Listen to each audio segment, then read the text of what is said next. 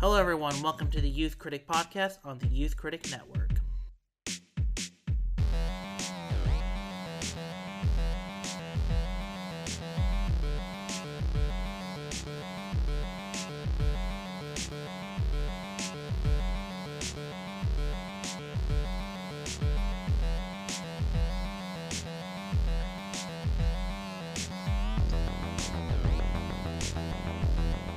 Hello, everyone. Welcome to the Youth Critic Podcast. I am your host, Kale Smith, and joining me this week is David Weiser from Film Assessment.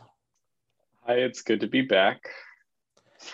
Yes, it is. Uh, we are done pretty much with twenty twenty-one uh, for now.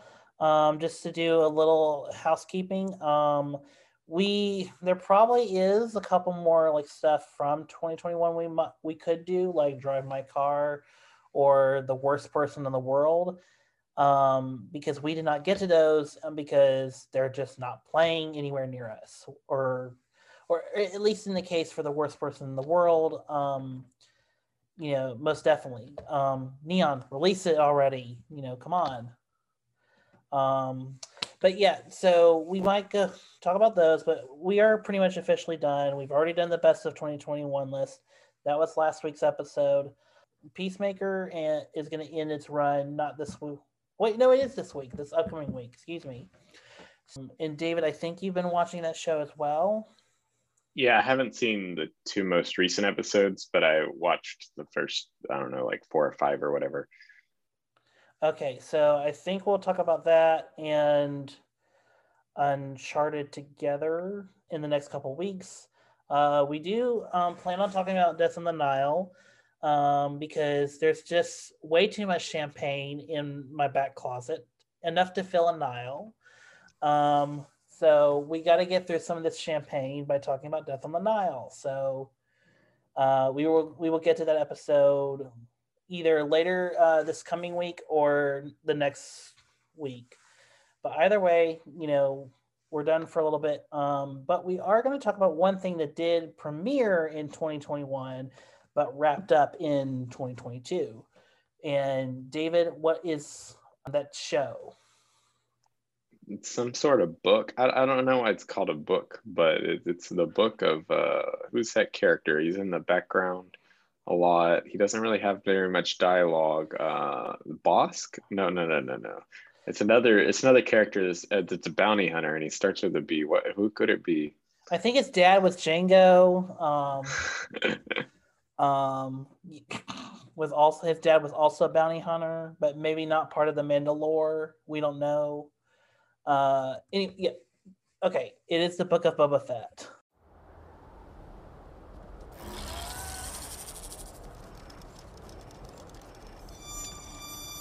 I am not a bounty hunter.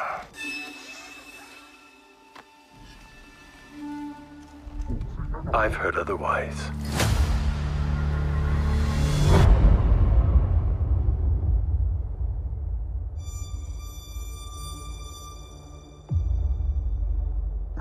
I know that you sit on the throne of your former employer. Jabba ruled with fear.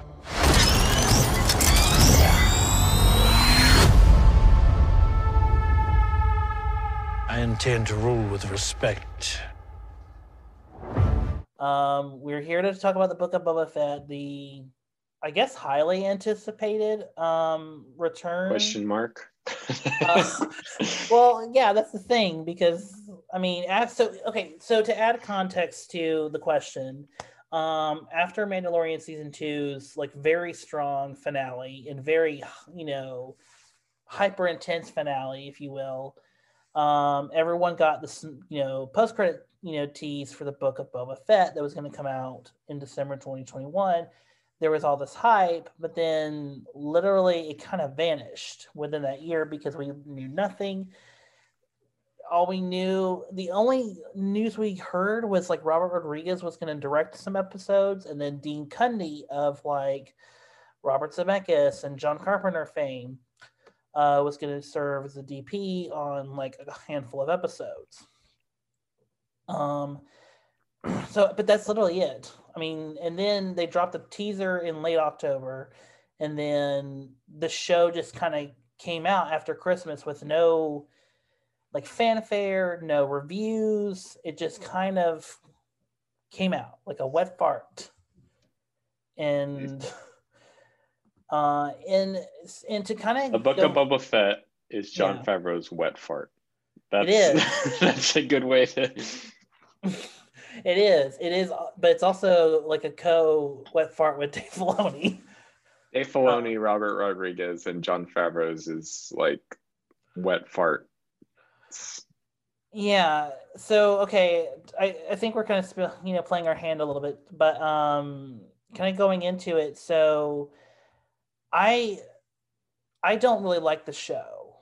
Like I think, and you and I have talked about it over the last eight weeks about it, and I've always felt like the problem with the show was that it always had a structural problem with it going back and forth and not really paying too much to what the present, like what its present plot is. Like, mm-hmm. you know, like we get this vague plot that, you know, the setup, which is, you know, Boba Fett and Fennec Shand, uh, they want to uh, basically take over Tatooine, or at least a city in Tatooine, and rid it of these spice traders called the Syndicate. So, but that's only that's only all we know for really for the first two or three episodes, because we flash back, you know, you know extensively to when he was saved um, by the Tusken Raiders, or captured by the Tusken Raiders. So, and then after that story wraps up in episode three, we get, you know, just kind of like a bonus episode of how Boba Fett and Fennec Shand, you know, got together or became a partnership. And then five, and then the show does this weird turn uh, where it just goes back to the Mandalorian, it, you know, and then it, and then it continues this effort through episode six, and then it just rears back to the main plot all throughout episode seven. And so it's like a weird structural problem. Um, but, and that's where... M- And that's my general thoughts on the show, is that it's a show that has a lot of promise, but the structural issues like just crumble it at every point. Um, mm-hmm. But but you go ahead, David. What else do you what do you think of the show? It definitely felt like there was like a lot of potential, especially in like the the plot line with like the Tusken Raiders, that just kind of gets snuffed out really early on, and like. Um, Then there's like, it feels like the present day storyline stalls for seven episodes to finally have something go down in the finale. And then even that feels anticlimactic after they've like kind of just like just held off on really doing much of anything noteworthy in the present day involving Boba Fett for that long. And then it's like it all, it, it kind of just felt like fan fiction. Like all the entirety of the series, like you have, I, this has been kind of memed to death or whatever already, but like the fact that Boba Fett escaping the Sarlacc pit mirrors uh, Patton Oswalt's narration uh, or the filibuster thing from Parks and Recreation. Like the fact that they like more or less recreated that, like d- like dialogue for shot, like it, it was like almost the exact same scenario. And the fact that they recreate that, like that alone feels like fan fiction. And then all of the stuff, uh, and once um, once Mandalorian kind of hijacks the show for a few episodes, um, that felt like fan fiction to me. Like it felt like fan service drove the story, not theme or character or anything like noteworthy. And it's really weird because this show has no discernible message. You don't really feel like the characters grow through this experience. And it's just, it feels like it's really, the weirdest thing to me is that the idea of, like the very idea of Boba Fett kind of becoming a crime lord is, could be compelling, but it feels like they don't do anything interesting with it throughout the entire series. Like the, he just is like, I'm gonna be better. Um, I don't want bounty hunters to get killed by dummies, and uh, I I'm going to uh, I am I'm in charge of Tatooine. This is my city. And it's like, why is this your city? Why why do you have this strong attachment to the city? And none of it's really fleshed out in a meaningful way. Like you you thought like it, I don't know. It's like the Tusken Raider thing. Like there was a lot of potential there, and that just gets snuffed out when they just like get killed off in like the third episode or whatever. Um, yeah. I have so many gripes with the show, but that's like kind of like an overarching thing. Yeah, absolutely. Like no, like that's the you brought to mention the city. I'm like, yeah, Tatooine. Why do you want to care so much for Tatooine? Why do we care? Like, like Luke, like our hero Luke Skywalker wanted to leave. Mm-hmm. So in, so like, why why does anyone care about Tatooine ever anymore? Like, it, it symbolically is just an empty hole.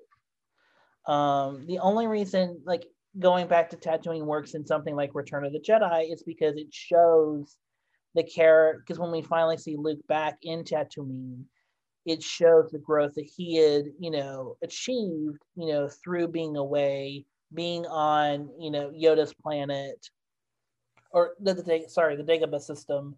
You know, it shows how much growth he has, you know, accumulated in, you know, the absence of of be, not being on Tatooine. And so, and then we cut to, you know, Boba Fett, whereas I, I I'm and I'm gonna full blown admit it. I've, I'm only really here for the live action Star Wars stuff. I don't really watch Clone Wars. I don't watch Rebels.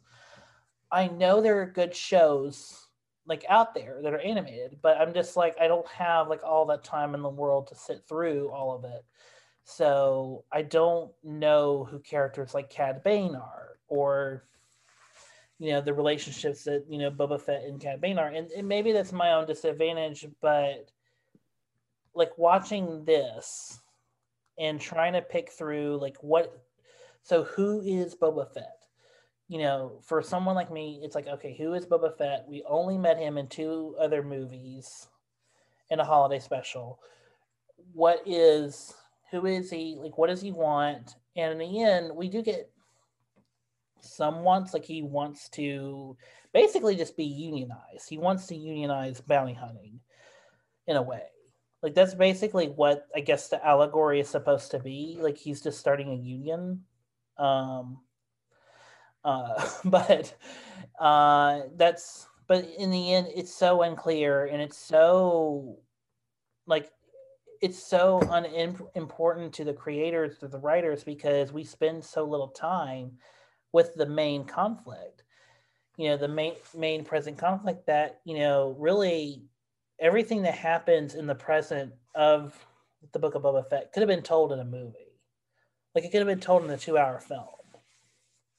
Not in a, I guess, four-hour cut seven pieces, you know, T V show. With, you know, uh, with a bunch of detours, you know, that revolve around the Mandalorian. So, or uh, Din Djarin, whatever his name is. When d- Did yeah, Din Djarin. When do we want to like?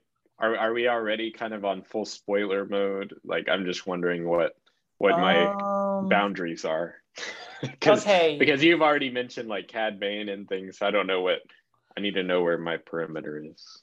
Um, I guess we can get more specific. I, I kind of only mentioned those as a peripheral because it's kind of already out there. You know, the yeah. Cad in the show, Mando, Mando's in the show. Grogu's in the show. Like, it's all mentioned that, you know, all these characters are there, but what their purpose serves is, I haven't, none, none of us have like laid out yet. So I guess we can get more specific. Um, so what were some specific things you wanted to bring up? Well, I guess we kind of need to like go, I, I kind of want to guess, follow the structure of the show. So I don't want to like start with. Good luck. Like, I guess like, I like it. I don't want to start with the back end and just like complain about that for the next hour or whatever. Okay, but uh, that's fair. So, that's fair because yeah. I that's fair because I mean I actually do like the first episode of the show. But go ahead. So I guess from the beginning, I, I kind of mentioned already. We see him like how he escapes the Sarlacc pit, and then like there's like I guess little inklings of like the potential of like him wanting to become a better crime lord, but then like we, as we kind of mentioned, it's never really materialized. His motivation never feels anything more than that. Like, it's just kind of like, that's about it. Beyond what we kind of discussed, like they never really fleshed that out any more than that. And then like, I like the flashback storyline involving the Tusken Raiders till it kind of gets snuffed out. Like I kind of mentioned, like, I thought there was a lot of interesting like narrative there. Like, like I think that if that had been drawn upon in like the modern day storyline, like maybe instead of roping in like that Freetown to come in at the finale, maybe if the like if you hadn't killed off this Tusken tribe and you had brought them in as Boba's like backup, but like his little army or something, or maybe like maybe even if it was like another Tusken tribe, maybe he like united all these Tusken tribes that were like scattered across the Dune Sea or whatever. Like yeah. That could be interesting. Like I don't know, it just felt like it was kind of just used to like propel his character, like it as like this like motive. It almost felt like they're like like fridged the Tuskens, kind of like a, like that's basically what happened. Like if you really think about it, that's what they were really, the purpose of them within the context of the series. Yeah, well, yeah, I mean, they basically are, because, you know, we spend so much time with them, you know, we spend time with Boba Fett, especially in episode two, uh, with him, like, basically, it's, like, I mean, episode two is basically Dances with Wolves. And that episode was actually genuinely quite good. Um, there were there were a few other episodes I liked, but I, I really that was probably my favorite overall. Maybe chapter five might have like a slight edge, but like those two were the chapters I liked the most. Um, but yeah, that's like kind of coexisting and kind of like sharing of culture. Like I thought that was really fascinating. Yeah, I mean, it's really good. The only problem is ninety percent of all that is a flashback. So, yeah, that too. So, like, that's kind of the only thing is that, so the first two episodes, like, I really love this idea of, like, re, because that's what, basically what I thought this show was supposed to do, was to recontextualize Boba Fett as this, like, cold, villainous bounty hunter to being, you know, a hero, to being an anti-hero who wants to do better for one community. You know, and to recontextualize him through the Tusken Raiders, who are also seen as like villains within the Star Wars universe, or not necessarily villains, but just like primal. You know, you know, they're they're seen as a more primal race. You know, in the Star Wars universe, and to see these two forces, you know, basically form a community, form an allegiance against like a train trade, is actually a smart idea.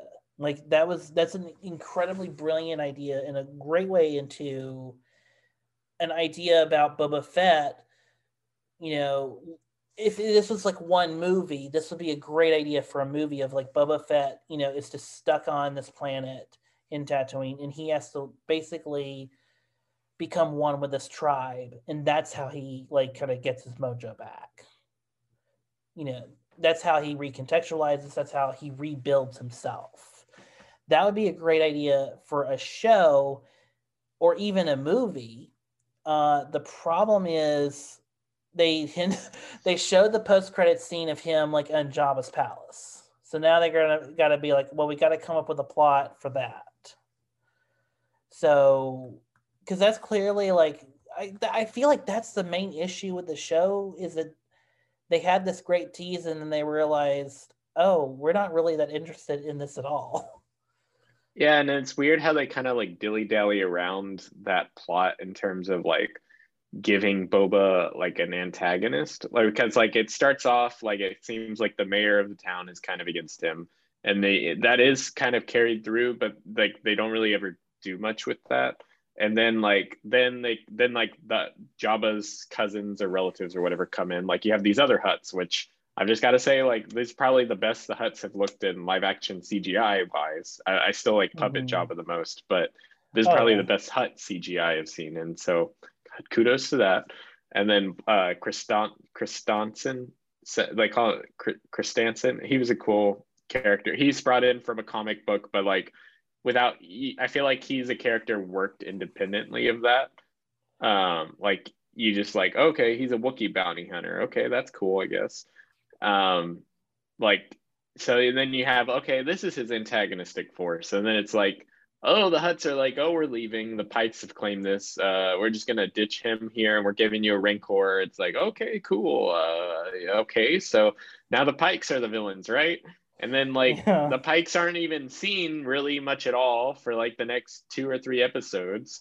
And then they finally show up and do some stuff in this penultimate episode. They, like, blow up the bar with Madame Garza, which was another character with a lot of potential that they didn't really do much with. She just like operates this like kind of bar similar to and, like um, Casablanca type thing. Like mm-hmm. she's this like neutral space that gets blown up and she dies. And uh, oh, and I guess they killed off Max Rebo again, unless he's like a two-time bomber survivor. Because oh my God. Well, and also like you mentioned, you know, that's Jennifer Beal, legendary like character actress, and yeah, she's just here in the show to look, you know, great and be neutral, and then she, I guess, is dead.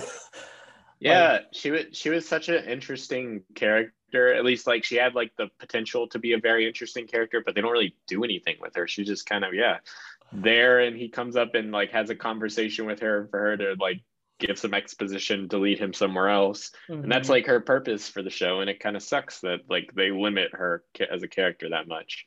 And then speaking of other female characters in this show being really, uh, I guess, like um, cornered or like also having limited potential, like Fennec Shand, like she's in like, she's in most of the series, but like she doesn't really do much besides shoot a sniper rifle and do some flips. And then like, she has like some interesting conversation here and there of like giving him advice as like kind of his like senior, um, advisor, I don't know, uh, or like kind of lieutenant or whatever, like, but like as a character she doesn't really get any any notable no anything any she doesn't have very many attributes or anything. Like there there's no like depth to her beyond the fact, oh, she's a mercenary and she's she's good with a sniper rifle, she can do some flips, she's Boba's right hand woman.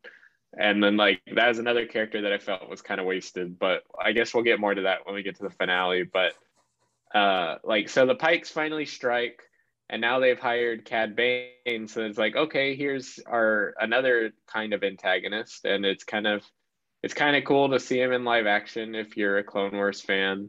Um, if you're not a Clone Wars fan, I think his introduction still kind of works, but it like, is a good intro. Like it is yeah. a, like it's a very good traditional like Sergio Leone drawn out like villain intro. Mm. Like it is very well done. But then like you were saying, like his relation, but like even in the context of the Clone Wars, I think Cad, Cad Bane is in a lot of episodes, and so is Boba Fett, but like as a little kid, but like they don't, they're never, I think they're in the same episode like once or twice in the entirety of the in- in series. So even in the context of the Clone Wars, there's not much of a foundation for the relationship there either. So like what you were complaining about isn't something that's like magically fixed if you've watched the Clone Wars. Like they, I think they're they're in like one or two episodes together.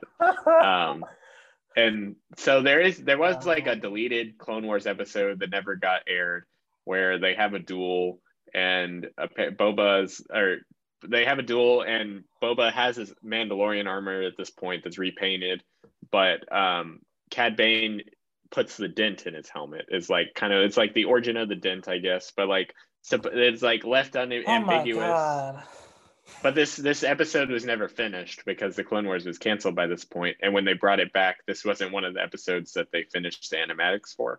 So it's something that could potentially be brought in like Bad Batch or something, but like it was like kind of left ambiguous whether Cad Bane died, but then he shows up in Bad Batch, which is like the beginning of it's kind of like Revenge of the Sith type era. Mm-hmm. So like it it reveals he would have survived that. So anyways, they don't really have much of a dynamic within the canon beyond like that unfinished duel that I just mentioned and one or two episodes of the Clone Wars together. Yeah, and then, you know, Cad Bane just dies and you're like, oh, I guess that's supposed to be a big moment. But I don't feel anything because I don't, these care. I just know these, these characters just met each other for the first time in live action ever. So, mm-hmm.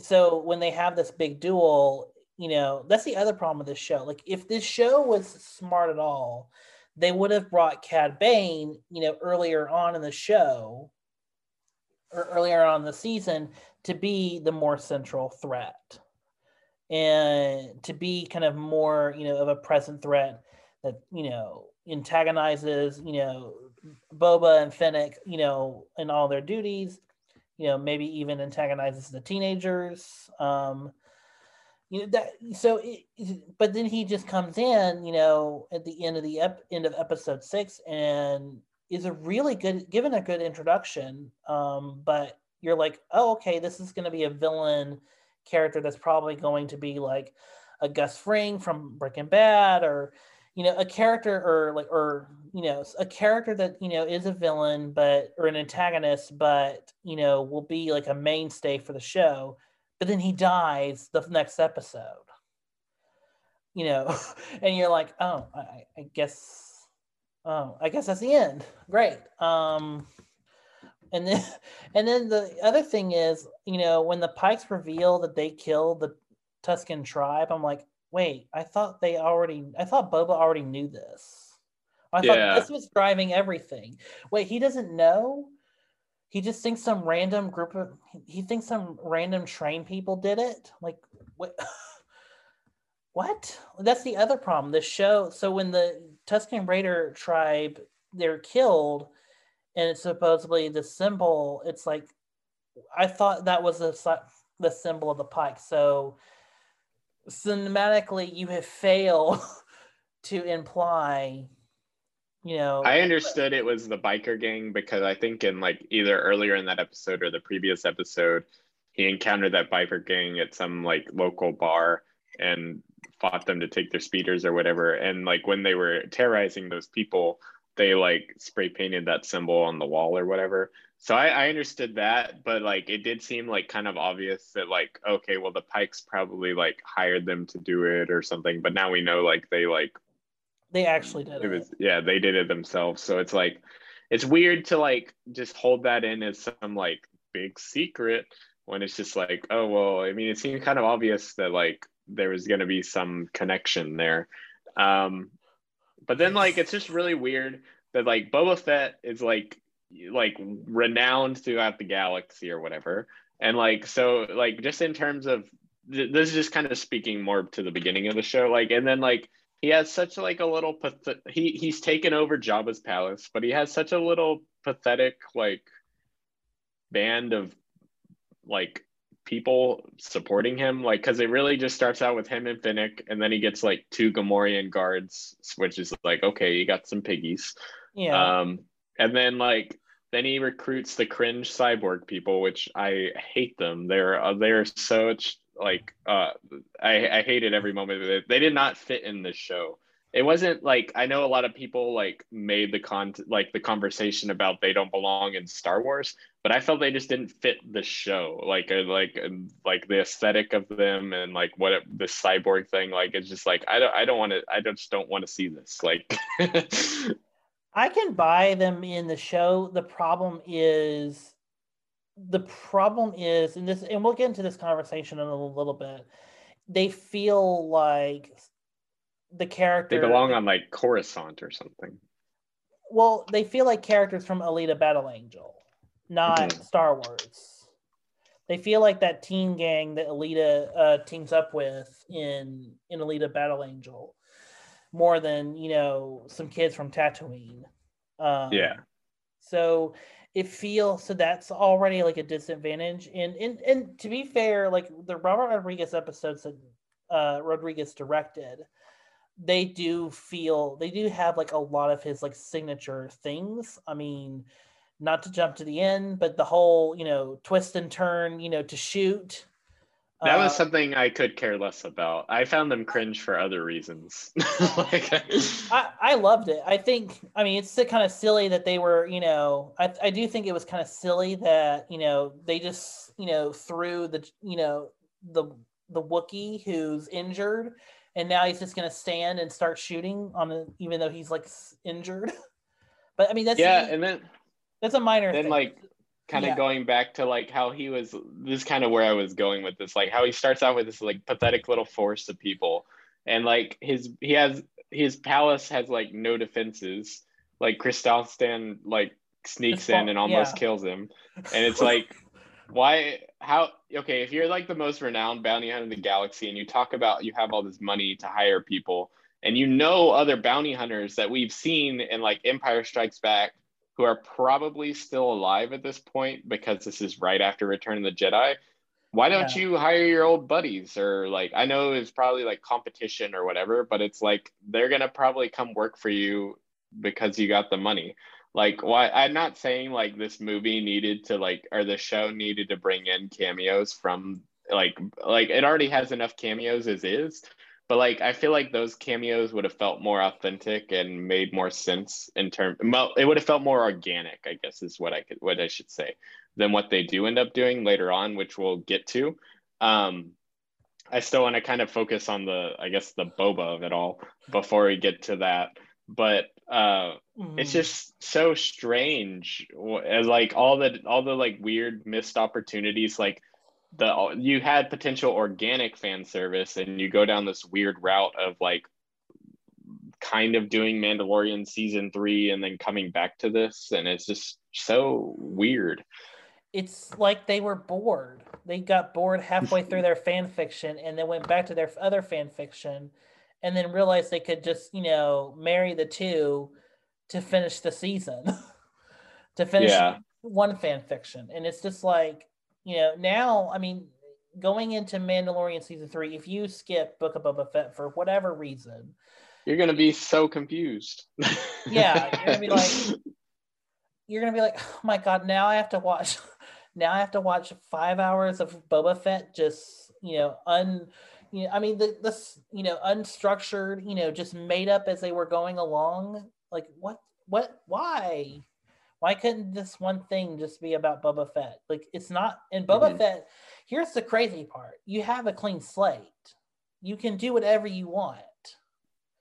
You, you can make a whole story about Boba Fett and not have anything to do with Mandalorian or, uh, or, just anything, just like set him on this little, you're, I mean, you can, don't even have to be on Tatooine. You can just be like, okay, we're going to go visit, you know, the rainy planet again. You know, it's just, yeah.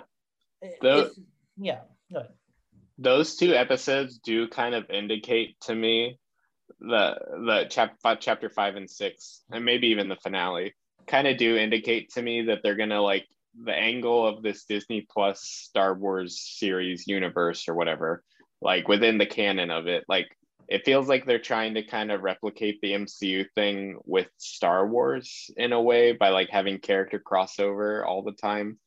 But it feels like it to me, what I don't like about that, like I don't mind them bringing in other characters if it makes sense and feels organic to the story, like even Mandalorian showing up to help them, like that's fine. But like the whole detour story thing we've been talking about feels so inorganic to what's going on now, and it's just it, it feels like they're kind of trying to replicate that big crossover, they're like this culmination of this big crossover event that's coming down the line or something, and it's just like why why are we doing this? It just makes the galaxy feel so small, and it it's weird to me because you could bring in other familiar characters that makes sense to the narrative. Like I like I was talking about these other bounty hunters, you could have like Zuckuss, I G eighty-eight, Bosk, but like you don't even have to go that to, for them. But like you, like you've wiped the slate clean, like you were saying, and you've you've established these other bounty hunter characters that are and you're introducing, and like you don't really make much use of them either. It's just this puzzling thing. It is. It's so, and even more so, the decisions even being made on casting is puzzling because you have you go all the way out of your way to have Mark Hamill play Luke Skywalker in like an A I form, but then you recast um, Ahsoka as you know Rosario Dawson, yeah, instead of the other actress, you know, even though Ashley Eckstein. yeah, even though uh, you hired um, the actress who was Bo-Katan on the show to be the actress on The Mandalorian. Every, every other animated character that they've translated to live action, had they've kept, if they, the, the physical performer in the case of like Cad Bane or Darth Maul in the case of Solo, may be different, but like, well, Darth Maul isn't translated to live action, but they brought Sam Witwer's voice to him with Solo. Mm. Um, so that's what I'm referencing there. Yes. But like with, with Cad Bane, they have a different physical performer, but Corey Burton's voice is used for Cad Bane. And that's the same voice from the Clone Wars. And then you have the same actress for Bo-Katan, like you were mentioning, but they don't do it with Ahsoka. It's weird inconsistencies. And then like, you're willing to recast a younger Han Solo, but you want to do this weird deep fake A I Luke Skywalker thing. And the weirdest thing about that to me, like, is the the stand-in actor who portrays him in the finale. I'm sorry, I don't know his name off the top of my head, but he he shows up. He actually shows up in Chapter Five of The Mandalorian as like an X-wing pilot. Um, but that actor actually has a pretty strong resemblance to Mark, a younger Mark Hamill. He doesn't look like the splitting image per se, but I think like he probably would have been fine to just use this guy, but instead they go for this robotic monstrosity thing, which it, it, it admittedly the C G I on it looks a lot better in the context of this show than it did in the Mandalorian finale. Mm-hmm. But it's it's just so weird to me that it's, why don't you just let, oh, I think his name is Max Lloyd-Jones. It just popped yes. in my head. Um, yes. He, I think he would have done a great job, or like, I would have preferred that. Like, I think that would have been a nice uh, alternative, but uh, I, I would, I, I, I do not really like the idea of like the fan casting of like, oh, let's have Sebastian Stan be Luke Skywalker.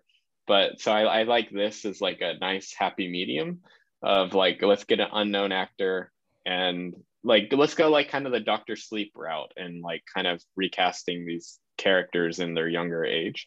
And now I'm worried, like they've kind of set this precedent. They've done this with Luke. So now if they do, like there was a rumor that Han Solo was going to show up, and I was really glad he didn't. Uh, they didn't do this deep fake Han Solo monstrosity, because that I, I did not want to see that, and it didn't feel like it would make it feel like it make even less sense than everything else that's going on in this show that we've said makes no sense. Um, and, chaos. and I'm dreading the possibility of them doing a deep fake Luke, Han, and Leia.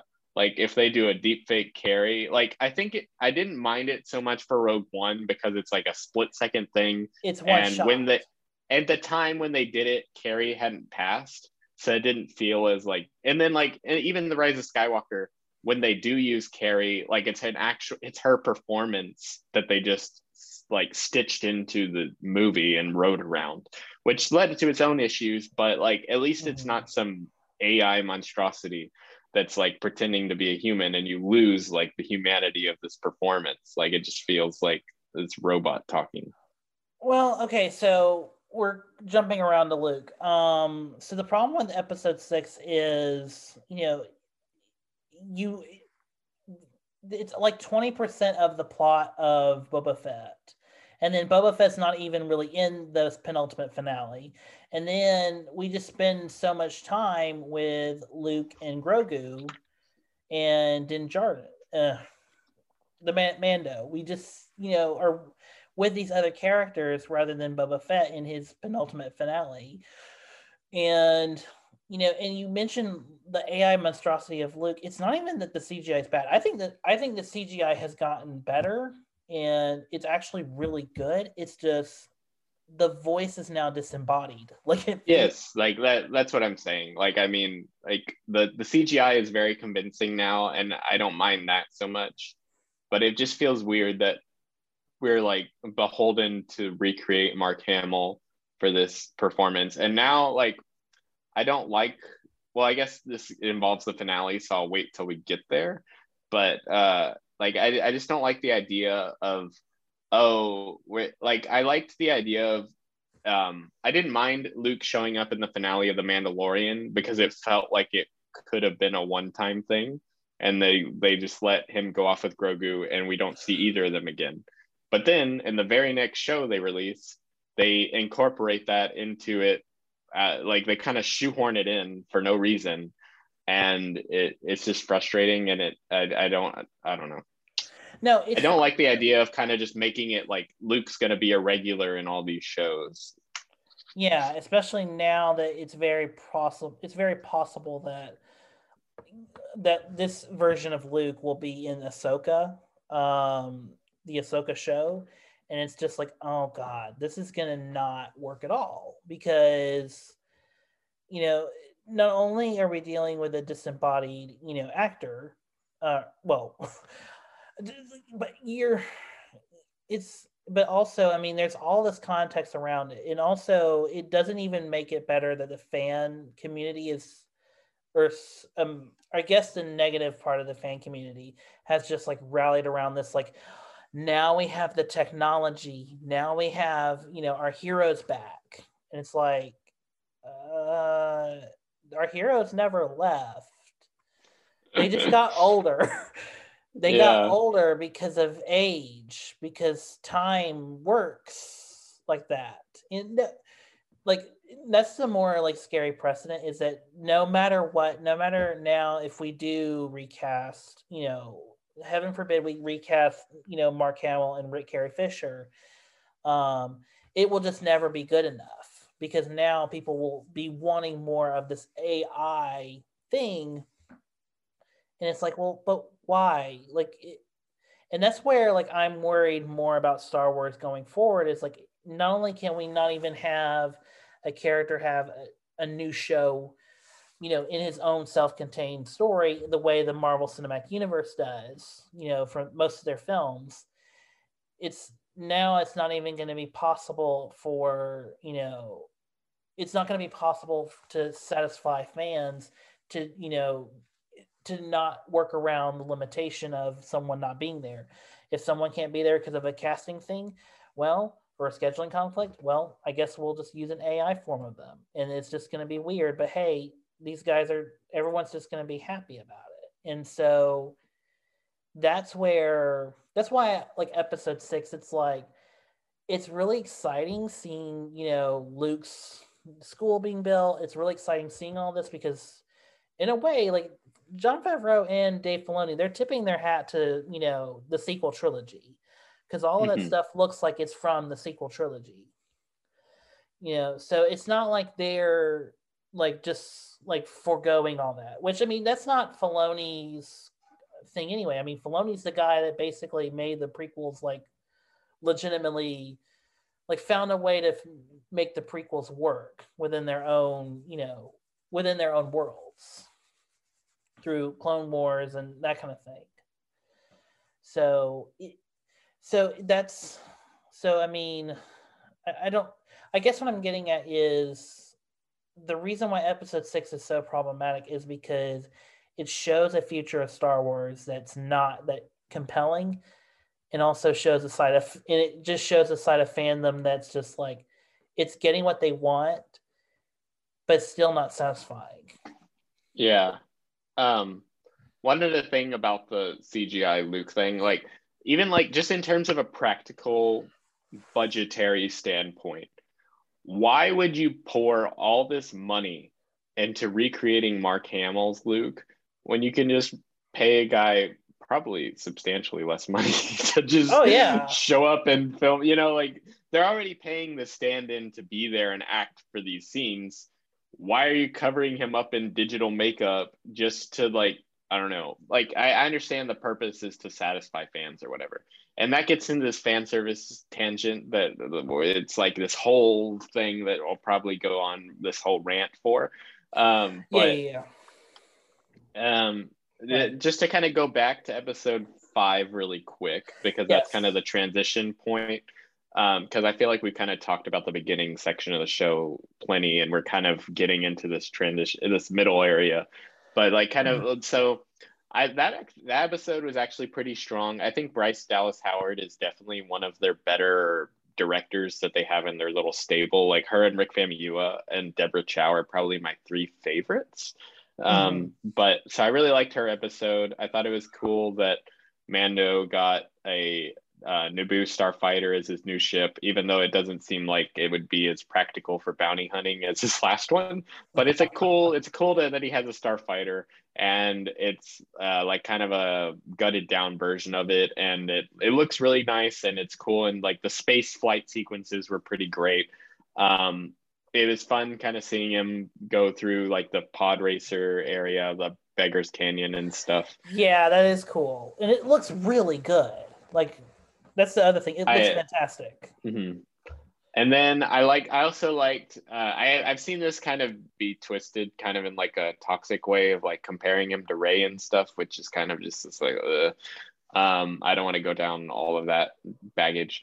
Um, but like, I liked that when he was using the Darksaber at the beginning of the episode, he was clearly very kind of a noob with it, and he was kind of like cutting into himself and stuff. Like he was like.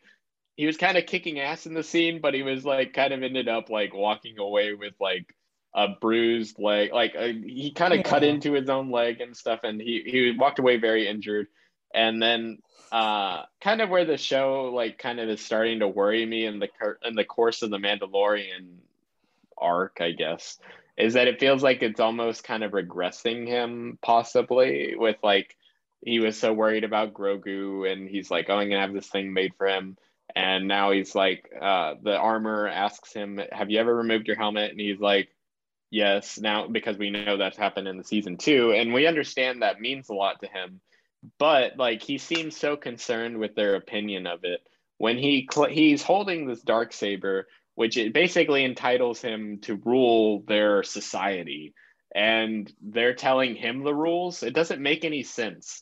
Uh, in terms of the logic that's been presented and like fits in with the, the context of the Clone Wars and Rebels, like it, this doesn't make any sense what's happening uh, in terms of this like dynamic here. And he's like needs his urge, his need to please them when we've established in the previous season of The Mandalorian that their rules are bullshit anyways. Like it, it's established that this is like some little cult offshoot of the Mandalorian culture, and they're the only ones that have this no helmet rule. That it doesn't really mean anything. Like, it, like it, he's met Mandalorians that don't adhere to this. Yeah, and Bo-Katan. He feels so strong. Yeah, he feels he met Bo-Katan and her other friend, and like he still feels like this urge. Like, and it kind of alludes to the possibility of some arc in season three where he's searching down for this mythical creature, this like mythosaur, to in order to like. reverse this sin he's done, like of like removing his helmet. And so I'm a little concerned about that, um but otherwise I really liked that episode a lot. And I think even though it had some fan service, it didn't feel like very self-congratulatory or too much like fan fiction. I think that episode handled fan service well, except I I, I don't like the droid lady, um Peli Moti. I Amy Sedaris. Yes, she feels like she just walked off of an like S N L sketch making fun of characters in Star Wars. Her and the like the Twi'lek, uh, the male Twi'lek who's like the the guy for the governor who's got like the little data pad and stuff. They both feel like they walked off a sitcom or an S N L sketch, or and I don't like that. Or the holiday special.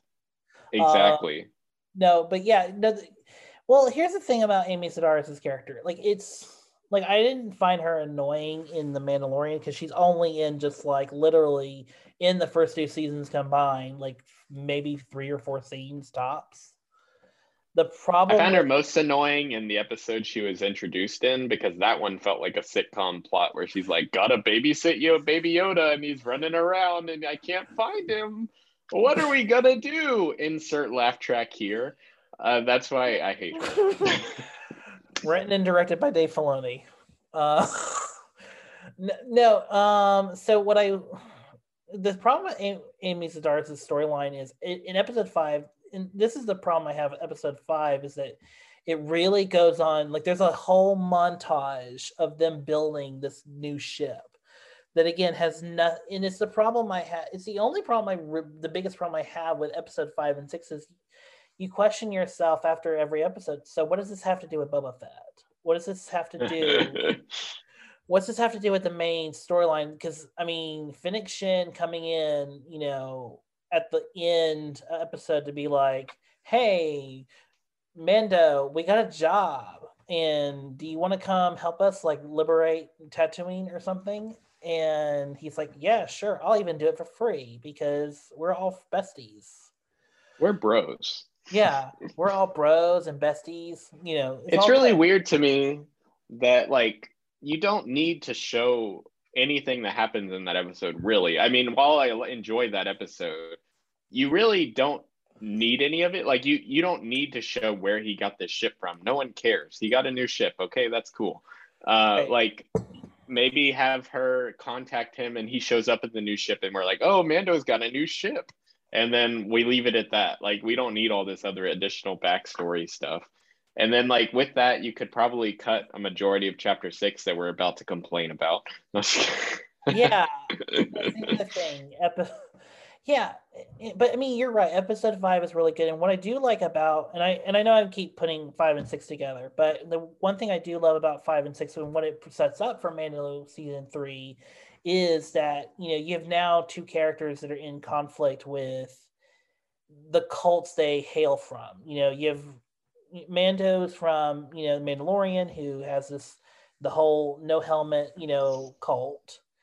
Uh, and then, you know, in him trying to rectify, like, do I, you know, rectify that need? Because he's basically been raised by these people. He's been raised to want the honor, the attention, the the glory that comes with, you know, you know, being a Mandalorian. And then you have Grogu, who, you know, leaves, you know, his Jedi Order. He leaves the Jedi behind, but he still uses his powers. So now you have two characters who are in conflict of, you know, of, you know, their own kind of like their own people, their own, you know, calling, and how do they rectify like the problematic, you know, errors, you know, in each one of them. That sets up a really interesting conflict in Mando season three. Again, the only problem is, what does this have to do with Boba Fett?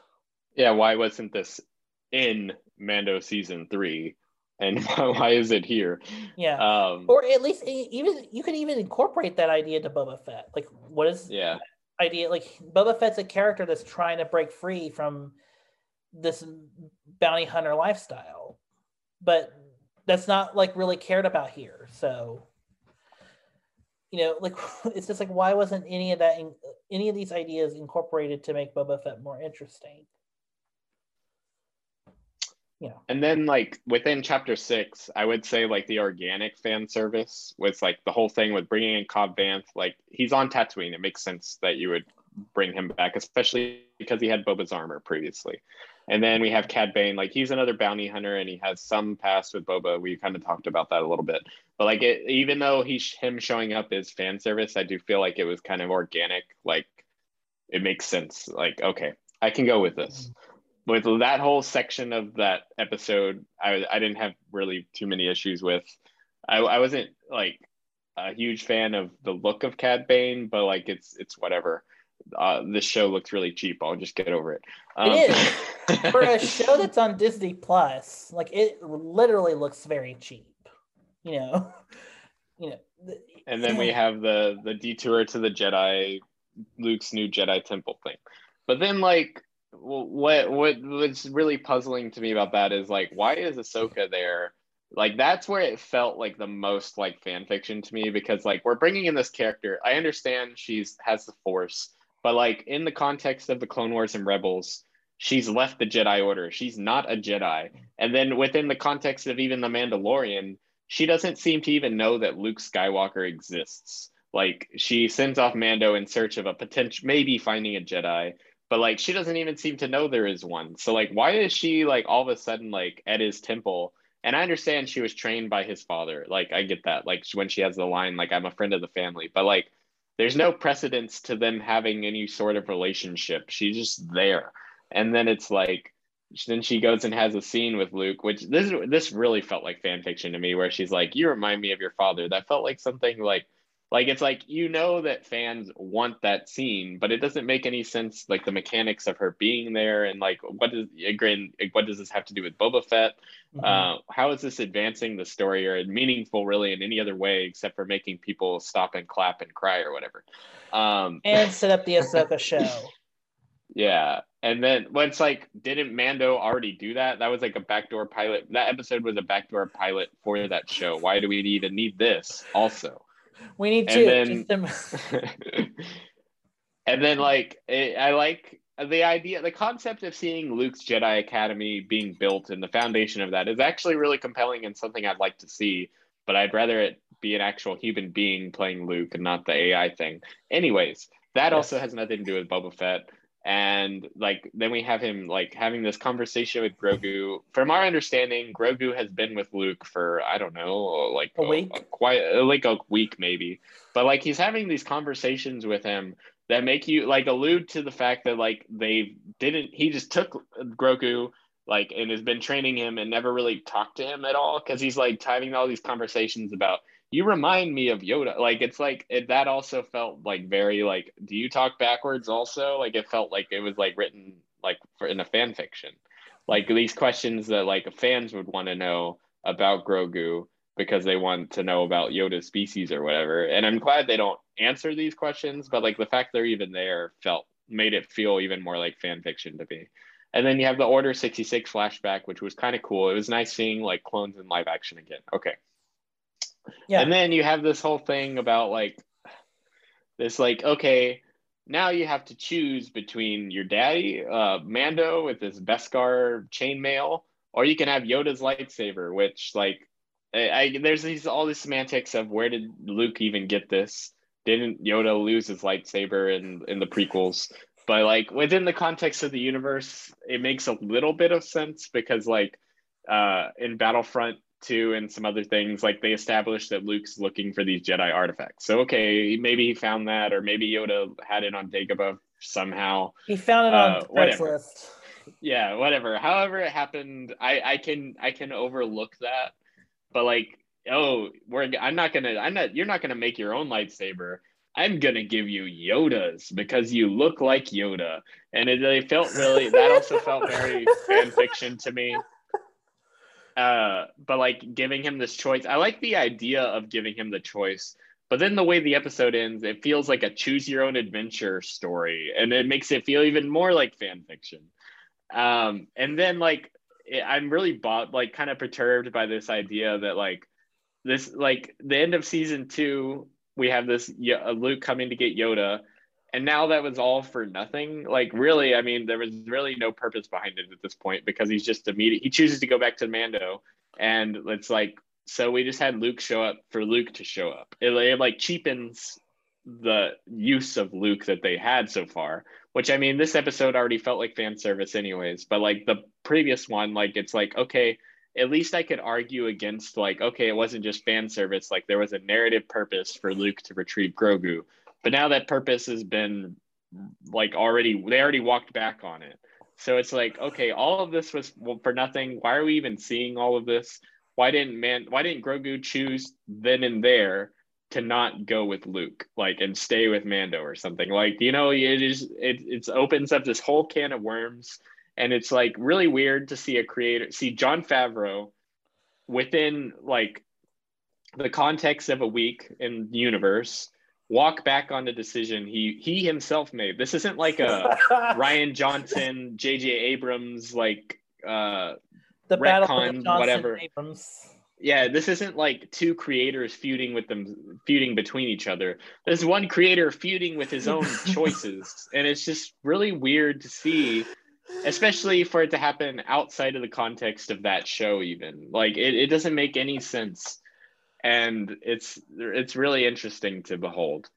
And so that that's my rant about all of that. Oh God, that was great. I laughed the entire time. Uh, and also, to make matters worse, when Grogu and uh, Mando do meet again in the season finale, it's so anticlimactic. It's so it's in the middle of a chase sequence.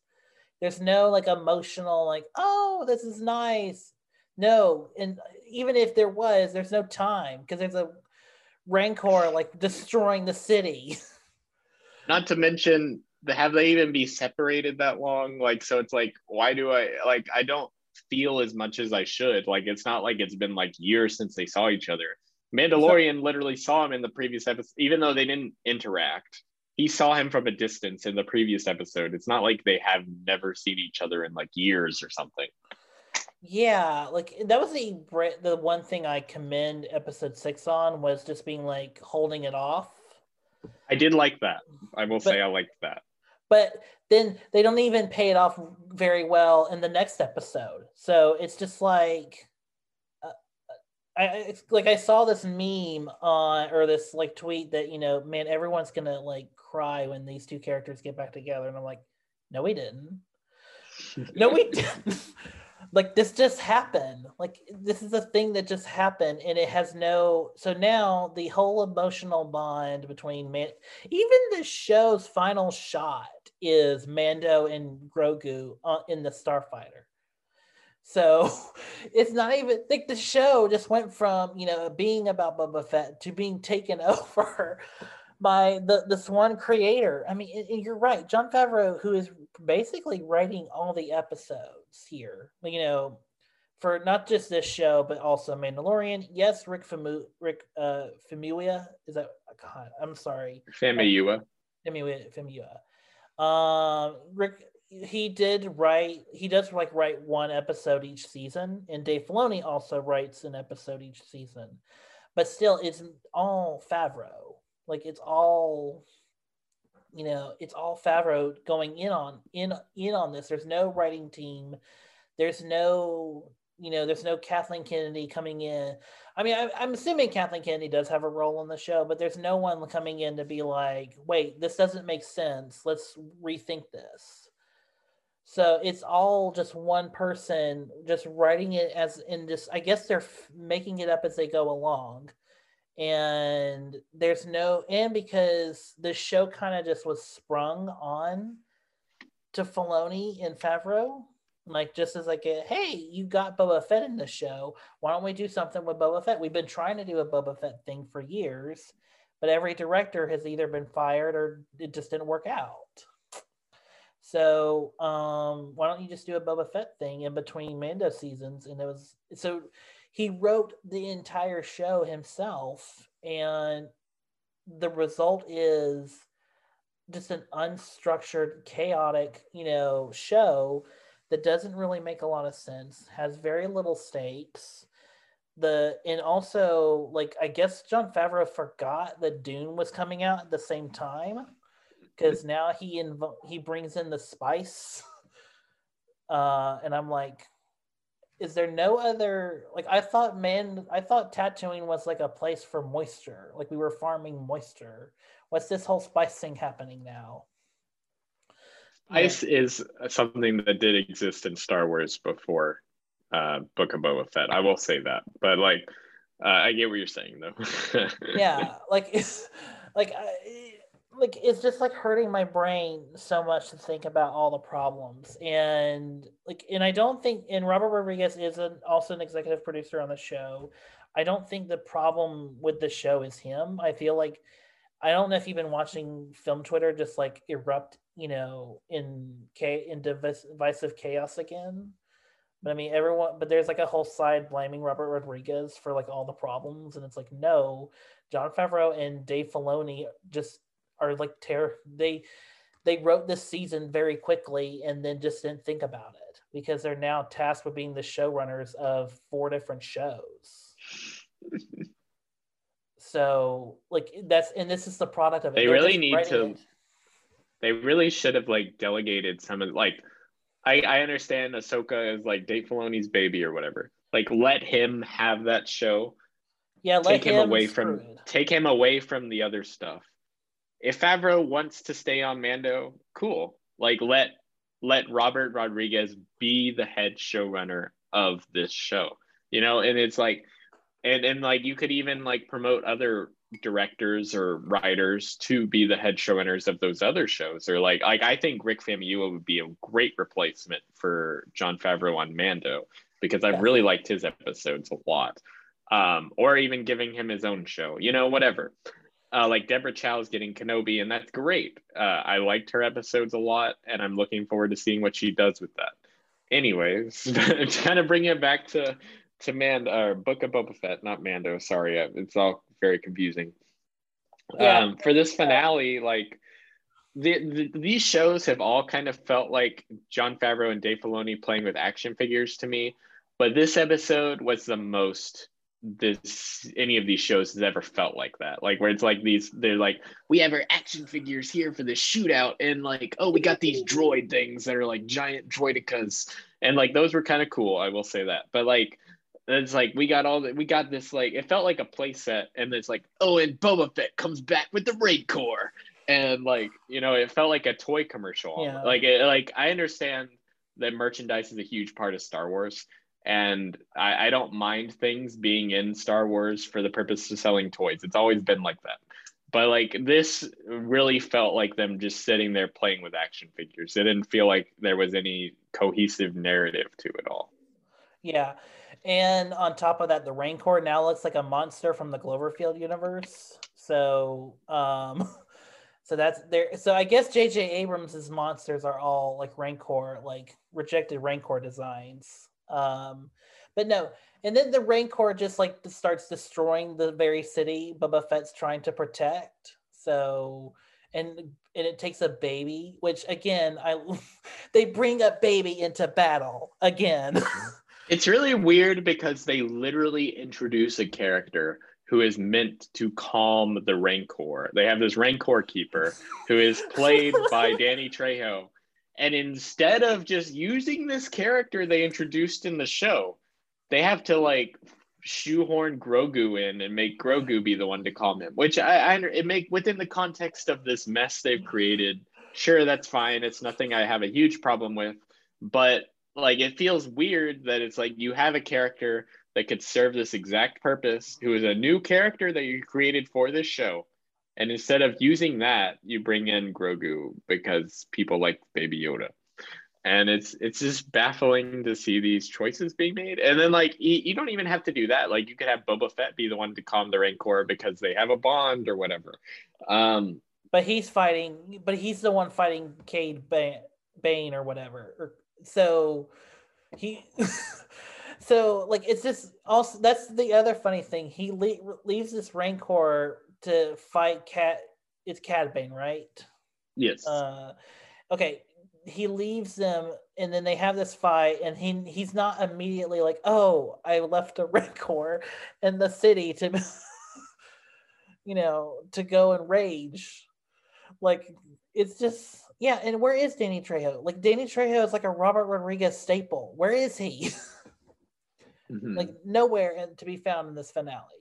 Like, he's like the one character in the show that they didn't kill off that or uh, that just doesn't show up again. Like, and I and I, it's cool that Danny Trejo's in Star Wars, but it's like, why didn't you use him again or like do it? You didn't. He, he's just, I guess he's just chilling at Jabba's palace or what? I don't know. It's weird. Yeah. Oh well. Well, eh, whatever. But. All right, so what else can we say about the Book of Boba Fett?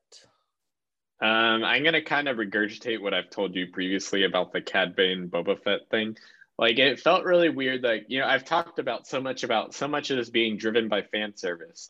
And then to bring in this, like, fan favorite character from the Clone Wars, kill him off anticlimactically, kind of, ju- like, directly juxtapose your own message of this over or what we think is the message of Boba Fett trying to be a better person by having him kill this character in cold blood, just like kind of stab him with your little gaffy stick.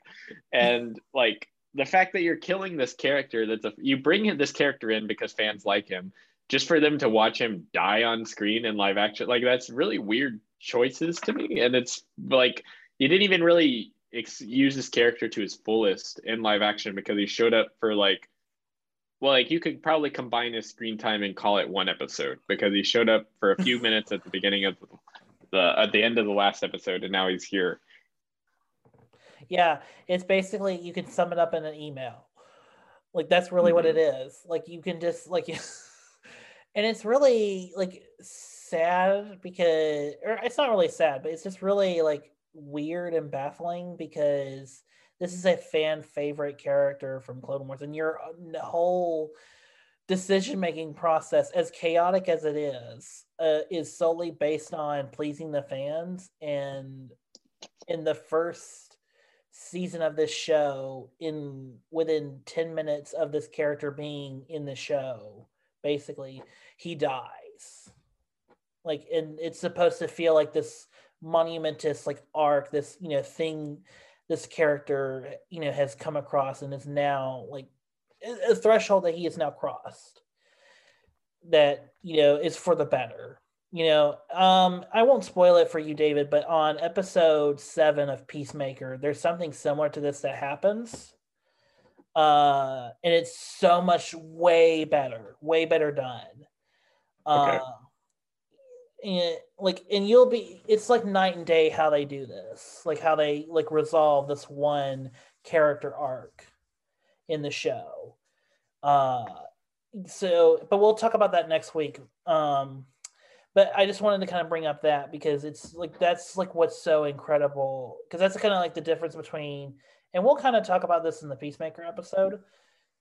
Like there's this, like both, both Peacemaker and Boba Fett have like tiny structural, or they both have like their own problems, but what Peacemaker is doing is a lot better than what's happening here in Boba Fett. It's more, it's less chaotic mm-hmm. uh, in their decision making.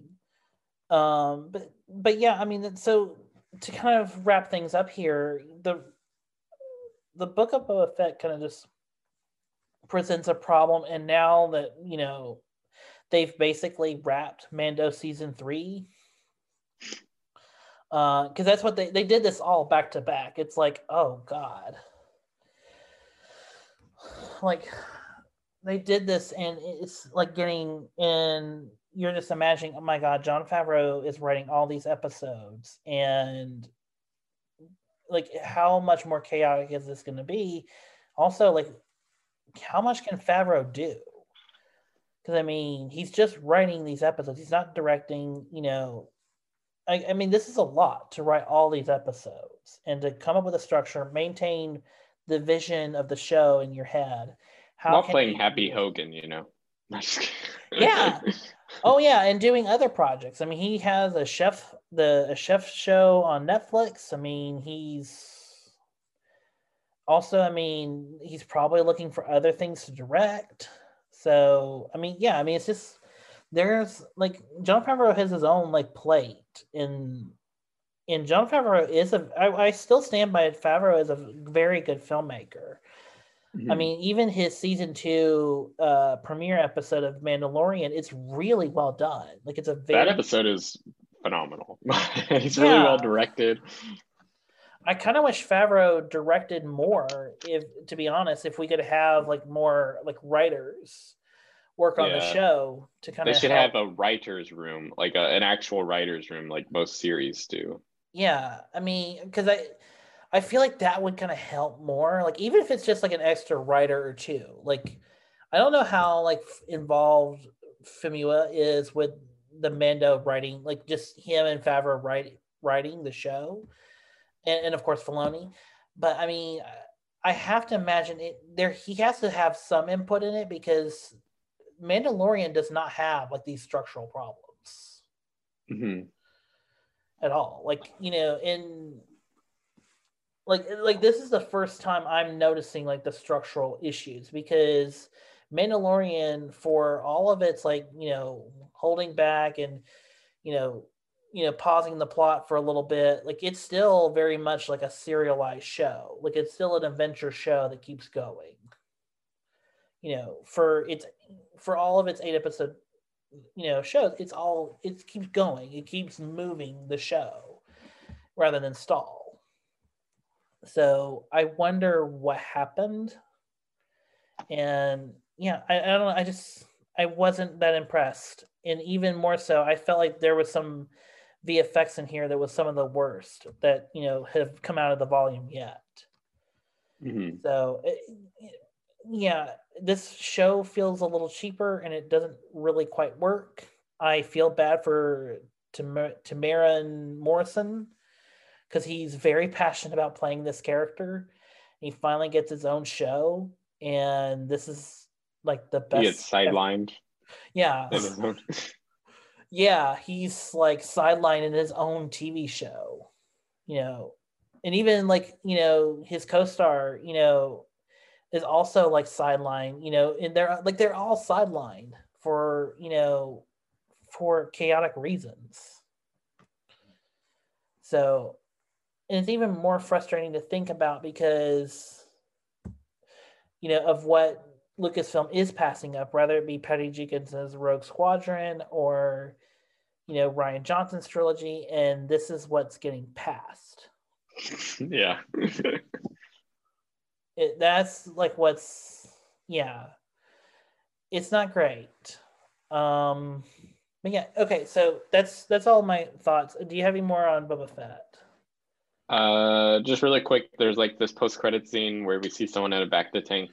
The way they kind of they don't they they don't make it very clear the way they show it, but like apparently that was Cobb Vanth, so he's not actually dead. Because in Star Wars, we don't kill off our male characters. No, I'm just kidding. Oh, God.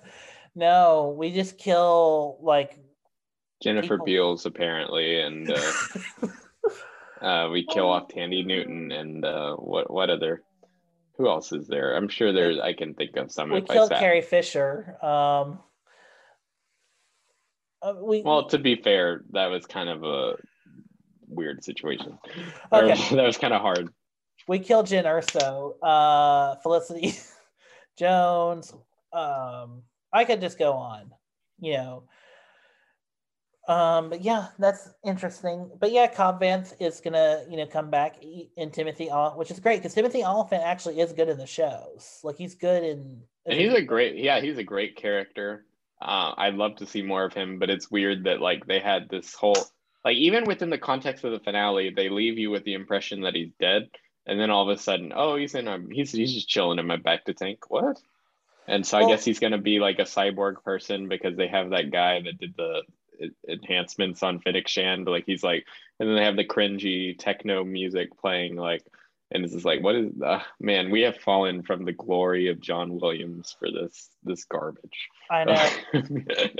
Although Ludwig Göransson is innocent because the main theme he didn't of, compose. Yeah, yeah, yeah. The main theme of this show is actually pretty good.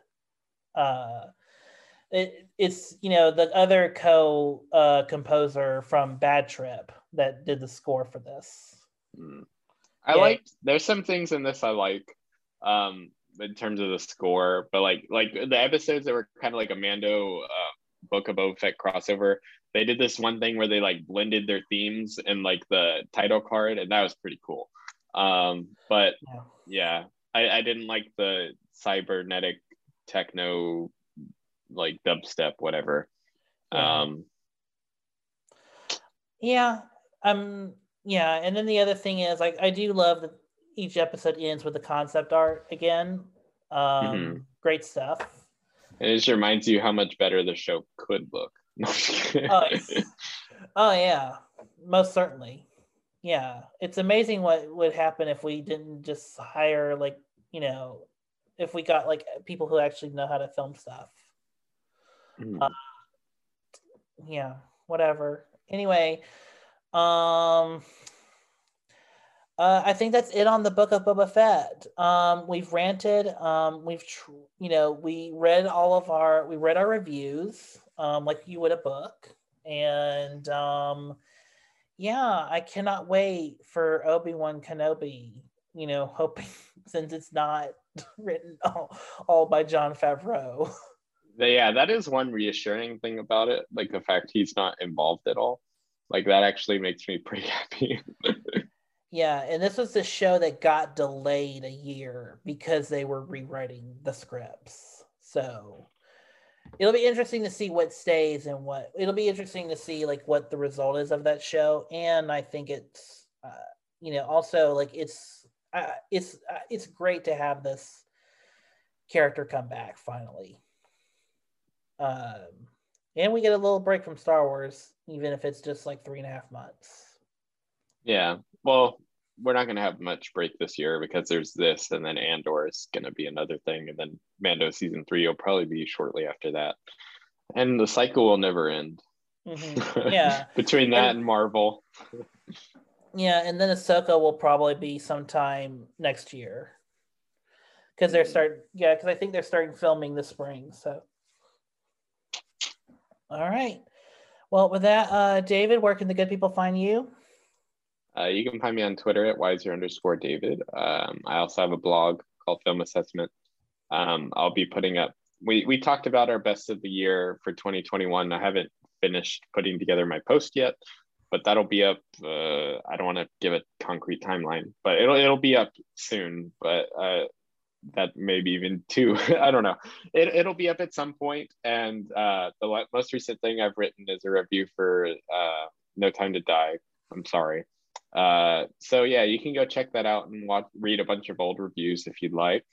Um, if you want to see my rants about Boba Fett, uh, it's all over Twitter, and uh, we talked about it here. Um, I, it's great to be back, Cale. Um, I enjoyed talking, ranting with you. Oh, uh, it's no problem. Uh, no problem. And thank you for coming on the show. Um, so with that, uh, we will be back next week. I think, I think, yeah, Death on the Nile will be the next one.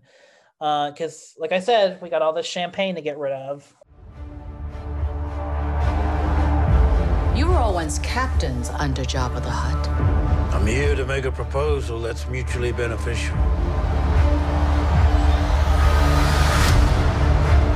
Why speak of conflict when cooperation can make us all rich?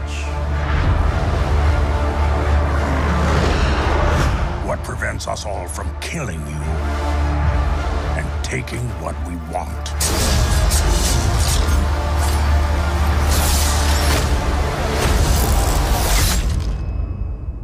If you had spoken such insolence to Jabba, he'd have fed you to his menagerie. Please, speak freely.